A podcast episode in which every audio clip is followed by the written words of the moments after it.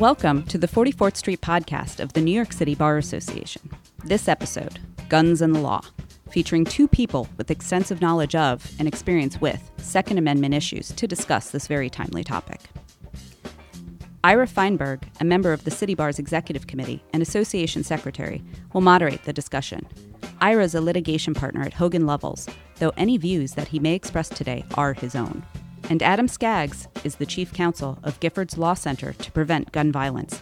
Adam leads the center's litigation work, including as part of the Firearms Accountability Counsel Task Force, or FACT, a litigation coalition that works with lawyers from many of the nation's leading law firms, among them Hogan Lovells. Here's Ira Feinberg. Gun violence and proposals for gun regulation have occupied center stage around the nation in recent weeks. Unlike other mass shootings, the issue has not faded away after a few days of initial interest. The extraordinary leadership of the Parkland students has already led legislative action in Florida. Florida has adopted legislation raising the minimum age to 21 to buy any firearm, creating a three day waiting period to purchase long guns, and banning bump stocks. Other states are considering a broad range of other proposals, including proposals to ban assault weapons and large capacity magazines and calls to expand background checks. Gun rights advocates like the NRA oppose these measures and claim that they violate the Second Amendment. Indeed, the NRA filed a Second Amendment challenge to the new 21 year old age limit on the same day that the legislation was signed. So, are these proposals reasonable common sense regulations of guns, or are they violations of the Second Amendment? Today's discussion is meant to sift through the often misleading political rhetoric about gun rights and to move beyond Second Amendment rhetoric to a discussion about Second Amendment law, what the Constitution and the courts actually say about these issues. To that end, I'll begin with a primer on what the Supreme Court has said about the Second Amendment, and then Adam and I will move on to a discussion of what the evolving body of Second Amendment law says about the policy proposals getting so much attention these days. So let me start with the key decision on the modern Second Amendment, and that is the Supreme Court's 2008 decision in District of Columbia versus Heller. Heller was the first decision to hold that the Second Amendment established an individual right to possess a firearm and disavowed any necessity for a connection with to the militia, which is part of the lang- language or text of the Second Amendment. S- Supreme Court in Heller held that the right to possess a handgun in the home for self-defense was at the core of what the Second Amendment was intended to protect, and therefore held unconstitutional a absolute ban that the District of Columbia had adopted on the possession of firearms. The court provided little guidance, however, to lower courts on how the Second Amendment should be applied, what exactly the core of the amendment is, what comes within the core and what does not, what to do with things that are not within the core, or what the standard of review should be for Second Amendment claims. The court did, however, make clear that it was not calling into question long standing prohibitions on the possession of firearms by felons and the mentally disabled, on laws forbidding the carrying of firearms in sensitive places like schools or government buildings, or on laws imposing conditions and qualifications on the commercial sale of firearms. The court also emphasized that analysis of the Second Amendment must take into account historical tradition, which has led to extensive examination of the history of gun control regulations in lower court decisions. Two years after Heller, the Supreme Court in McDonald v. City of Chicago held that the Second Amendment, like most other provisions of the Bill of Rights, applies equally to state legislation. But otherwise, the Supreme Court has deliberately shied away from addressing Second Amendment issues since Heller and has passed on taking up cert petitions in literally dozens of cases. Instead, there's been extensive litigation in the lower courts on a wide variety of Second Amendment issues, both substantive and procedural there are many questions that are being vigorously debated in the lower courts, some clear principles emerging, and still a great deal of uncertainty. So, with that introduction, let me turn to Adam and ask what about the constitutionality of Florida's action to raise the minimum age to buy a firearm to 21? What are the, const- what are the constitutional contours of that issue? Uh, well, first of all, Ira, uh, thanks for having me. It's good to uh, be able to speak with you today. Um, as to the decision to raise the minimum age for purchasing guns, um, I think there are a couple of ways to look at this. Uh, first, as you said, the Heller decision itself made clear the Second Amendment is not an unlimited right. It's not uh, something that, that can't be regulated. Uh, and you quoted from the Heller decision saying that uh, the Supreme Court there recognized the constitutionality of uh, qualifications or conditions on the commercial sale of, uh, of firearms. Uh, so I think one way to look at this age limit is simply as a condition on sale of guns. Uh, and Heller itself has told us that those are constitutional. So that's one way to look at it. Another way to approach it is through an originalist lens. Heller has uh, been both lauded and criticized as an example of uh, sort of an originalist uh, approach to the law uh, that Justice Scalia was such an outspoken proponent of. And if you look at uh, the concept of age limits, in particular, if you go back to the time that the Second Amendment was ratified in 1791, there is extensive evidence that the age of majority during that time uh, was 21. It wasn't 18. Uh, and so, if you think of uh, the age of majority as a time at which constitutional rights vest, so to speak, uh, if we take an originalist approach, the evidence strongly suggests that uh, people under 21 didn't enjoy uh, an unfettered right, really any right to, to purchase, own, or, or use firearms. Um, so, the leading case on this subject is one out of the Fifth Circuit. Uh, that dealt with the federal rule that restricted licensed firearm dealers from selling to 18 uh, through 20 year olds. I was just going to add that I think a lot of people don't realize that federal law today uh, already prohibits the sale of, uh, of handguns to anyone under the age of 21. And somewhat hard to understand allows only the sale of rifles and, by the way, semi-automatic assault weapons uh, to uh, to people under 21. Is that right? That's exactly right. And um, you know, as it is under federal law, a licensed firearm dealer, a, a brick and mortar gun store, so to speak, uh, can sell uh, a rifle or shotgun, including an assault rifle, to an 18, 19, or 20 year old, but can't sell a handgun until that person reaches 21 there's been a lot of criticism of the idea that uh, somebody too young to buy a six pack of beer, go to a bar and, and get a drink, uh, can nonetheless step into a store, as we saw in Florida, uh, and purchase an assault rifle uh, and hundreds of rounds of ammunition. Um, but leaving aside the, whether that's uh, the appropriate policy or not, uh, in the case that challenged that federal restriction, uh, the Fifth Circuit issued a decision that upheld the 21 year age limit. Uh, and it did so sort of on, on, on, two different grounds. The first was looking at that age of majority question that I, I just mentioned and saying, from an originalist standpoint, uh, this right didn't really um, didn't really accrue until you reached the age of majority, which was 21. But the court said even if that wasn't the case, and even if we should think of 18-year-olds as uh, as adults for uh, with Second Amendment rights, the court went on to say, did Congress have a reasonable basis uh, to restrict the sales of guns to uh, older adolescents, younger adults. And what the court did there was it looked at two sort of bodies of evidence. On the one hand, an extraordinary uh, body of evidence that shows that 18, 19, 20 year olds uh, are responsible for a disproportionate amount of crime in the country relative to the size of, uh, of, of, their population. Uh, so while they represent a very small uh, segment of the population, they're actually responsible for a significantly large amount of crime. Uh, and then it looked at a second body of evidence, which was neuroscience, the neurological development of young uh, adults' brains, and found that they're really, uh, until the early, uh, or really even the mid 20s, there's still such development going on neurologically that Congress had a reasonable basis to restrict sales of deadly weapons to this population. So I think whether taking a historical approach on the one hand, or whether taking an approach that looks at the evidence and sees whether uh, an age limit is justified, I think there's a very strong case to be made that what Florida did, raising the minimum age to 21, uh, was appropriate and constitutional. Yeah. Our audience should be aware that the case you're referring to in the Fifth Circuit, the NRA versus the Bureau of Alcohol, Tobacco, Firearms, and Explosives, um, after that, the uh, the NRA sought rehearing on banc, and there were seven judges on the Fifth Circuit who voted to rehear the case on banc. So uh, it, it isn't a settled issue, and the Supreme Court yet hasn't hasn't addressed it. Um, are there other other decisions that are helpful on this issue, Adam? There, there are a number of other decisions that have looked at a 21 year old age limit, um, in some cases as a minimum age to purchase guns, in some cases as a minimum age to carry guns, so in other words, to get a, a permit to carry a concealed weapon, uh, in other cases uh, to do things like accessing gun ranges. The vast majority of those decisions go the same way as that Fifth Circuit case you talked about and uphold uh, the age limits, uh, setting a minimum age of 21. Uh, is there any contrary authority?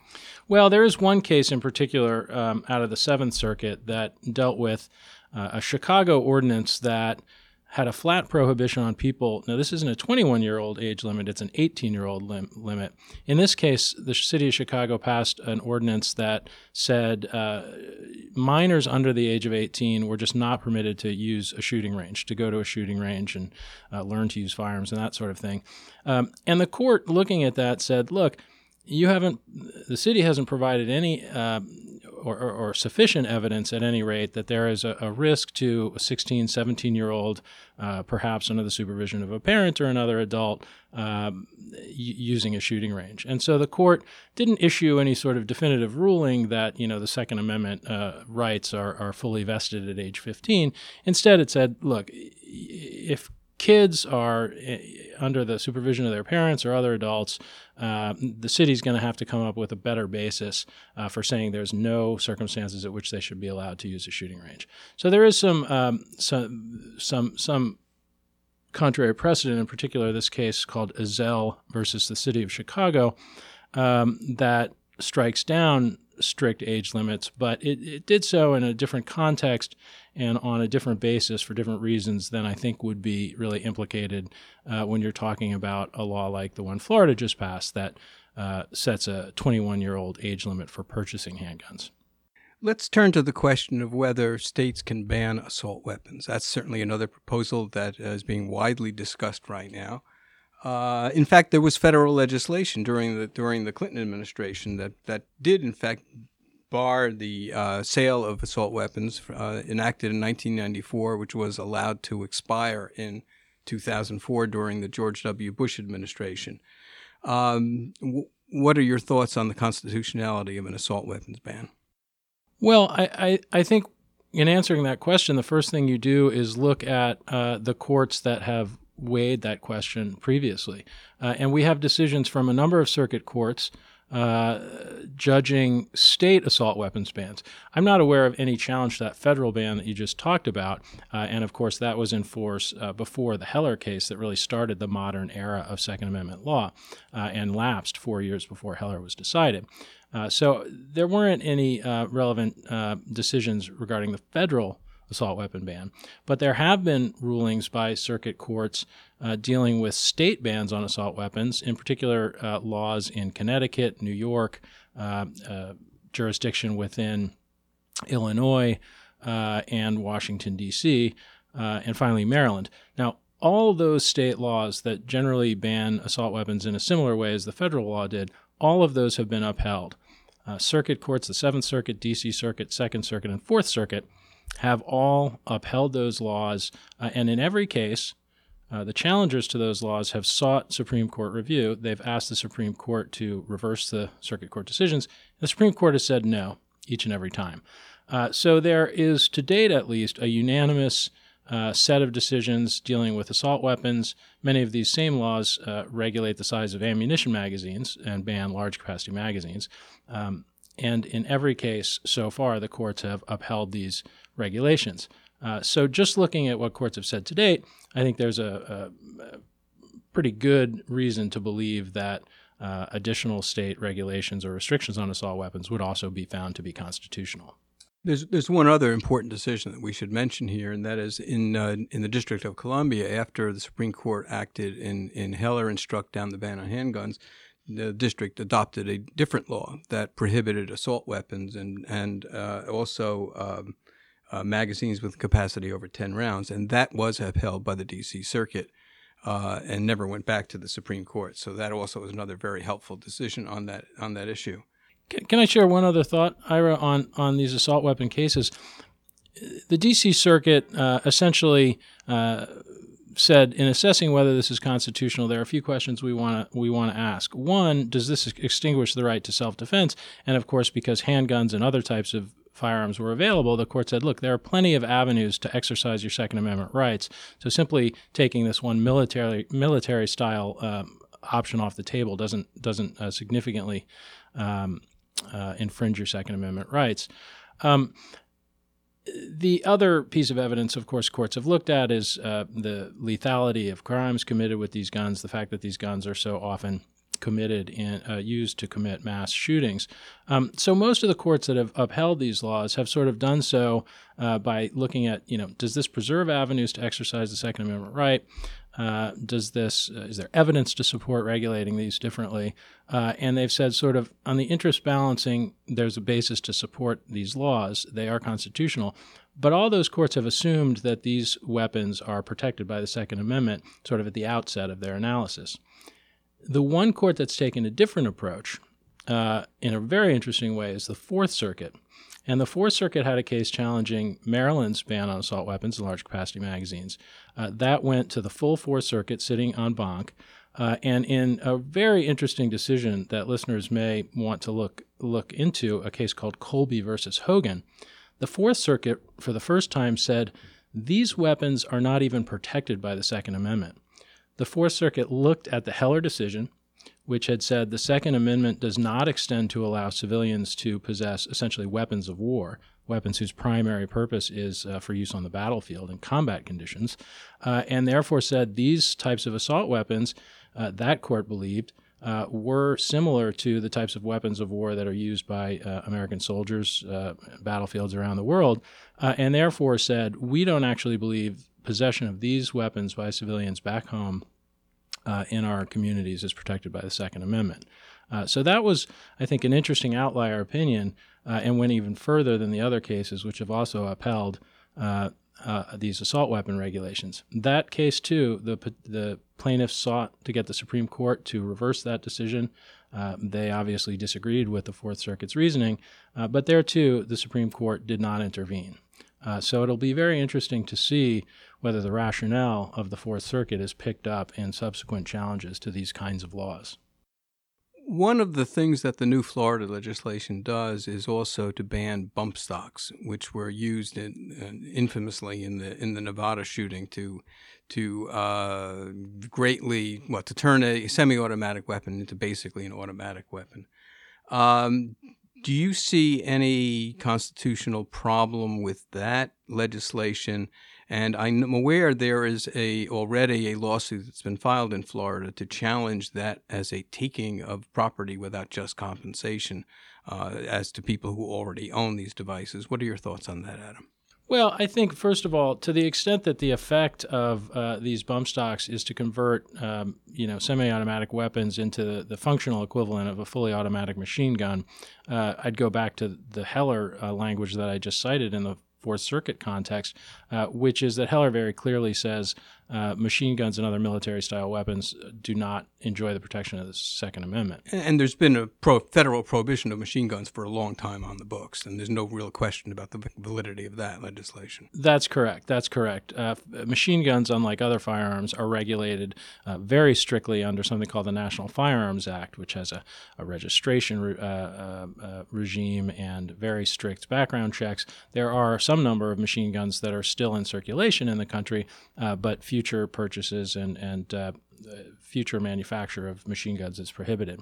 Um, so I think to the extent bump stocks basically convert regular guns, so to speak, into the functional equivalent of machine guns, uh, I think it's certainly an easy uh, case uh, that their regulation or their prohibition uh, would be constitutional. The takings question is a slightly uh, different approach. Basically, uh, the plaintiffs in that case have said we own this property, we own bump stocks, there's a certain value to this property, and because Florida has outlawed them, essentially, uh, they have denied the value, they have essentially taken away the value of our property. They have rendered property that we invested in, that we own, to be useless, uh, indeed criminalized possessing it, uh, and therefore that's an unconstitutional taking.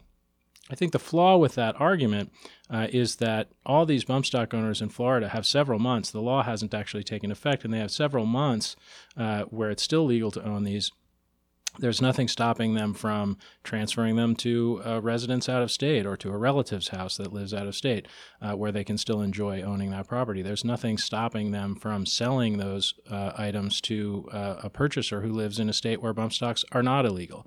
So the idea that somehow prohibiting possession of these in the state of Florida has rendered the value of this property entirely useless seems to me a bit of a stretch. One of the other major proposals that's being discussed a, lot, uh, a great deal these days is increased background checks. Any legal issues that would prevent uh, the implementation of that proposal?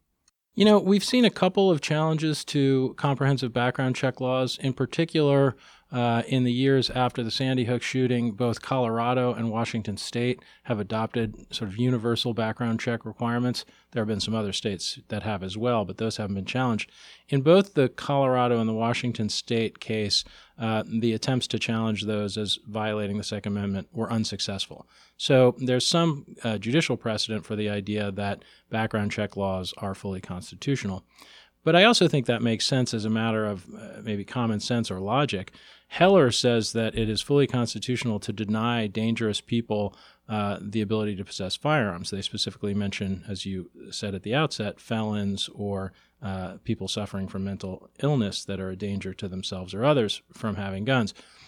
If it is constitutional to uh, prohibit certain dangerous people from possessing guns, it strikes me that uh, the simplest way to enforce that uh, prohibition, which is to make sure anyone acquiring a gun has a background check, um, would uh, would also be legal. So uh, I think we probably uh, will not see. Uh, these kinds of background check laws that are being discussed held unconstitutional under the law as it exists now. I want to turn now to one of the most important questions that is being debated in the courts uh, relating to gun regulation, and that is issues involving carrying of firearms, either um, openly or or carrying concealed weapons. Uh, this really is was one of the really hot issues in litigation under the Second Amendment, isn't it, Adam? It absolutely is. We've seen um, cases really across the country challenging different restrictions. Uh, most of them have involved um, laws that regulate carrying concealed weapons in public, uh, although there are some uh, lawsuits that involve carrying uh, guns openly, that is to say, you know, fully visible in, in plain sight. Um, and thus far, uh, by and large, courts have upheld regulations of carrying guns in public uh, although there is some uh, differentiation in the way that courts have approached those questions. One of the things that uh, Second Amendment advocates argue uh, under this uh, uh, relating to carrying is that the Second Amendment itself explicitly says that the people should have the right to keep and to bear arms, and that's the foundation for their argument. Um, the Ninth Circuit in Peruta held that there's no constitutional right to carry a concealed weapon in public. Is that right? That's right. Uh, the Ninth Circuit, uh, again, an en banc decision of, of the Ninth Circuit, uh, went through really a comprehensive historical analysis. Uh, again, taking its cue from Heller, which said we should take an originalist approach to these questions.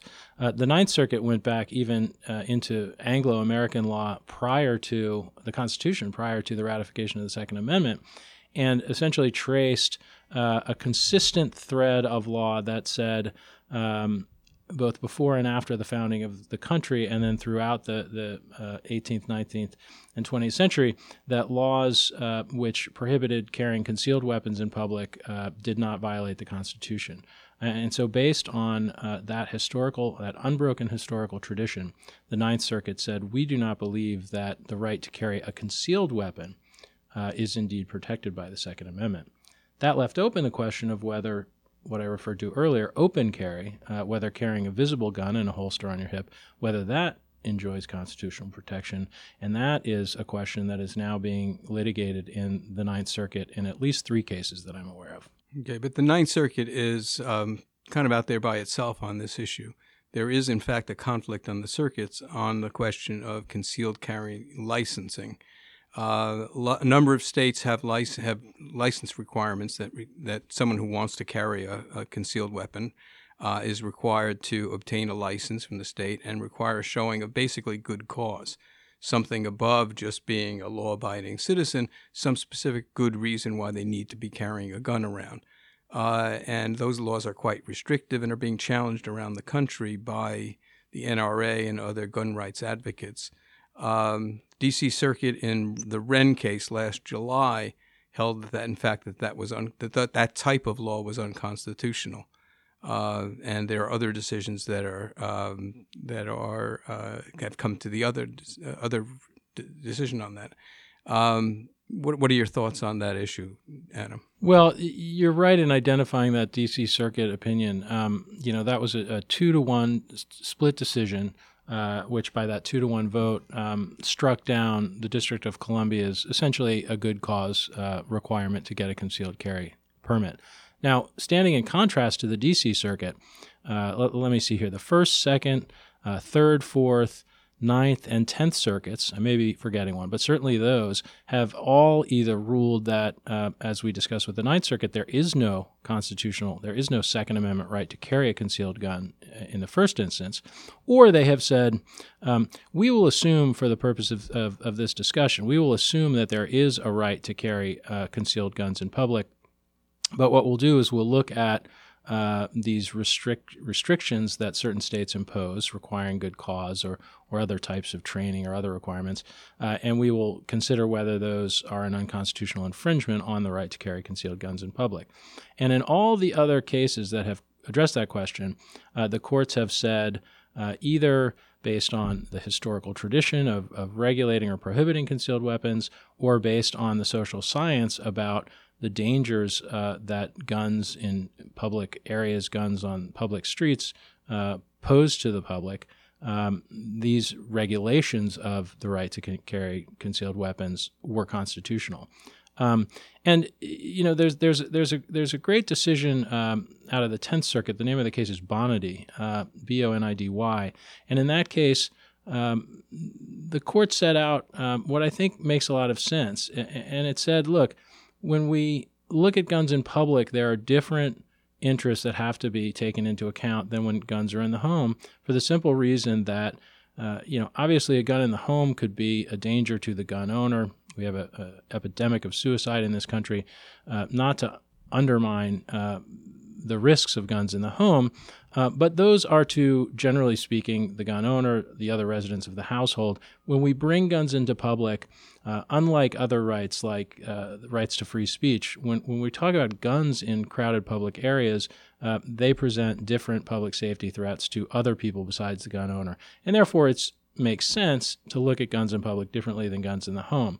Uh, and so, based on uh, based on that basic principle and the evidence of the dangers and uh, the the correlation of, of more guns being carried in public with uh, increases in crimes like assault and and, and other violent crimes, uh, those courts have upheld those. It's only the D.C. Circuit for the first time, uh, quite recently, that one of these regimes has been struck down, and again, it was by a two to one decision. I think there's another decision by the Seventh Circuit in the Moore case that's pretty much in alignment with with Wrenn and D.C. Circuit. Isn't that right? Yeah, the, the in the Moore case, um, the Seventh Circuit was confronted with an Illinois, Illinois law which was unique in the entire nation, um, which essentially uh, prohibited any person from carrying any gun in public under any circumstances all of the other cases that we've looked at and that we've been talking about in these concealed carry cases have said, okay, there is a right to carry concealed weapons. Uh, concealed carry is legal uh, in this state, but you just need to get a license to do it, and there are certain hoops you have to go through to get the license. In, the Illinois case, on the other hand, there was no opportunity to get a license to carry concealed weapon or, or carry guns in public legally in any other way, uh, except for law enforcement, of course. And so in that case, they said, look, whatever the extent of the right to carry guns outside the home is, we don't need to decide today. What we can say is that an absolute ban on any guns in public uh, is not constitutionally justified. Uh, now, that case, that question did not go to the Supreme Court, so we don't have a definitive ruling on that question, but certainly uh, the Seventh Circuit issued that decision that you just mentioned in the Moore case, uh, and the state of Illinois, rather than uh, taking that case to the Supreme Court and asking for a definitive ruling on that, said, okay, that's fine. We're not going to appeal this any further. What we're going to do is go back, uh, and indeed, what they did was to enact a concealed carry uh, uh, regime that allows people to carry concealed and, weapons. And, and D.C. likewise decided not to appeal the decision in Wrenn and risk a, a potentially adverse Supreme Court decision. Um, the result of this conflict in the circuits, though, is that uh, my understanding is that gun rights advocates are aggressively pursuing litigation elsewhere to try to get this issue before, before the Supreme Court. I'm aware there's a case in the First Circuit, the Gould case, which uh, presents essentially the same issue uh, and will be decided presumably sometime later this year. That's right. And what's another thing that's quite interesting is in addition to the Gould case in the First Circuit, I mentioned before that uh, uh, courts in the second, third, fourth, and other circuits have upheld these uh, types of concealed carry restrictions. Uh, gun rights advocates have actually gone back and filed identical lawsuits to the ones that lost before the Second Circuit uh, and, and, and other courts. Uh, and they filed, I believe, in New Jersey and New York, if I've got that right, uh, cases that they have filed saying, we know there's Second and Third Circuit precedent that means these cases will lose, uh, but we're prepared to litigate to have an opportunity to get the Supreme Court uh, to, to, to reassess this question. So even in, in situations where they are guaranteed to lose at the circuit level, uh, they are trying to relitigate this question in hopes that eventually the Supreme Court will step in and take one of these cases. One last topic that I wanted to raise with you, Adam, before we have to go, and that relates to the Con- Concealed Carry Reciprocity Act, which I understand is the National Rifle Association's number one legislative priority. Would you explain what that legislation is and what it would do? Sure. Well, as we've been talking about with concealed carry, under current law in all 50 states, it is legal to carry a concealed weapon. Now, again, in some cases, uh, you need to get a permit. Some states have very rigorous licensing requirements. Some states require you to have a good reason. Uh, some states uh, require a very strict uh, test to make sure you have a clean, clean clean criminal record. Um, other states take a very la- lax approach. Indeed, in a dozen states, there's no requirement to get any permit whatsoever. Um, and the states have adopted these different types of approaches to uh, permitting concealed carry uh, based on, um, I think, what's kind of a, a, common sense idea that the rules that make sense in a crowded urban state like New York uh, may not uh, be the same types of rules that are appropriate in a very rural state like Montana or Wyoming. Uh, and if you know a state like Wyoming wants to say you can, at the age of 18 or at the age of 21, carry a hidden handgun uh, in public without any training, without any showing that you know how to safely use that, well, that's something that some states may choose to do.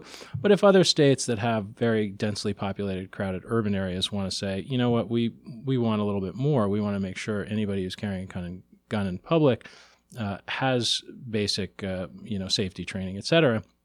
Um, then that's appropriate for those states.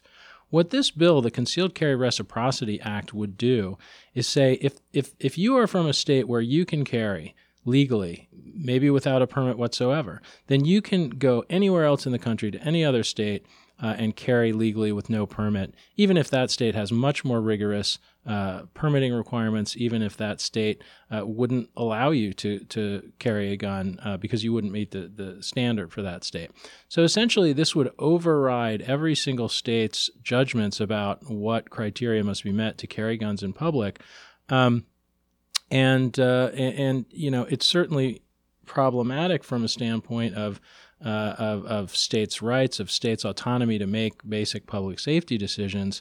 Uh, and of course, there's an irony because the backers of this uh, are are legislators who, in other circumstances, are very high on states' rights. They seem to have uh, decided that states' rights must uh, uh, must yield when it comes to uh, carrying guns in public. Um, so, so that's an overview of the law. The law has actually passed, or, or I should say, the bill has passed the House of Representatives. Uh, it is currently in the Senate. Um, it's unclear uh, whether it would pass if they held a vote. Uh, it will be very close, one way or the other.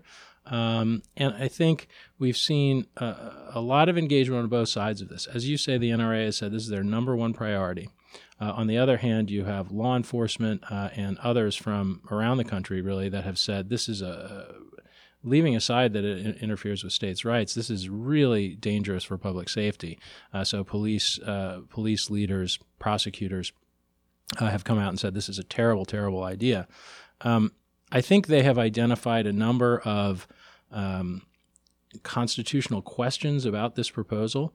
Uh, there are uh, some basic 10th Amendment questions about whether it's appropriate for Congress to essentially make one state enforce or abide by the laws of another state. Uh, and it's really an unprecedented type of law. We don't have any other situations where federal law requires states to enforce the law of other states. Uh, so I think if this did come to pass, we can um, certainly we can rest assured that it would be challenged. Uh, uh, that there would be litigation about its constitutionality. I think there are serious questions uh, about whether it could um, survive a constitutional challenge. Uh, but it may be that we never uh, find out because it may be that the Senate uh, doesn't go ahead and pass this. So uh, we'll need to keep a, a close eye on this legislation.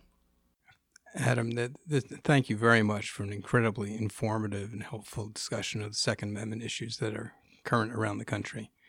Thank you very much. Well, it's been a pleasure. Thank you, Ira. Thank you for listening to this 44th Street podcast of the New York City Bar Association. Opinions expressed are those of the speakers and not necessarily of the City Bar. Find more City Bar podcasts and program audio on iTunes or Google Play, or visit our website at nycbar.org. This podcast was produced by Eric Friedman and Alex Kardaris.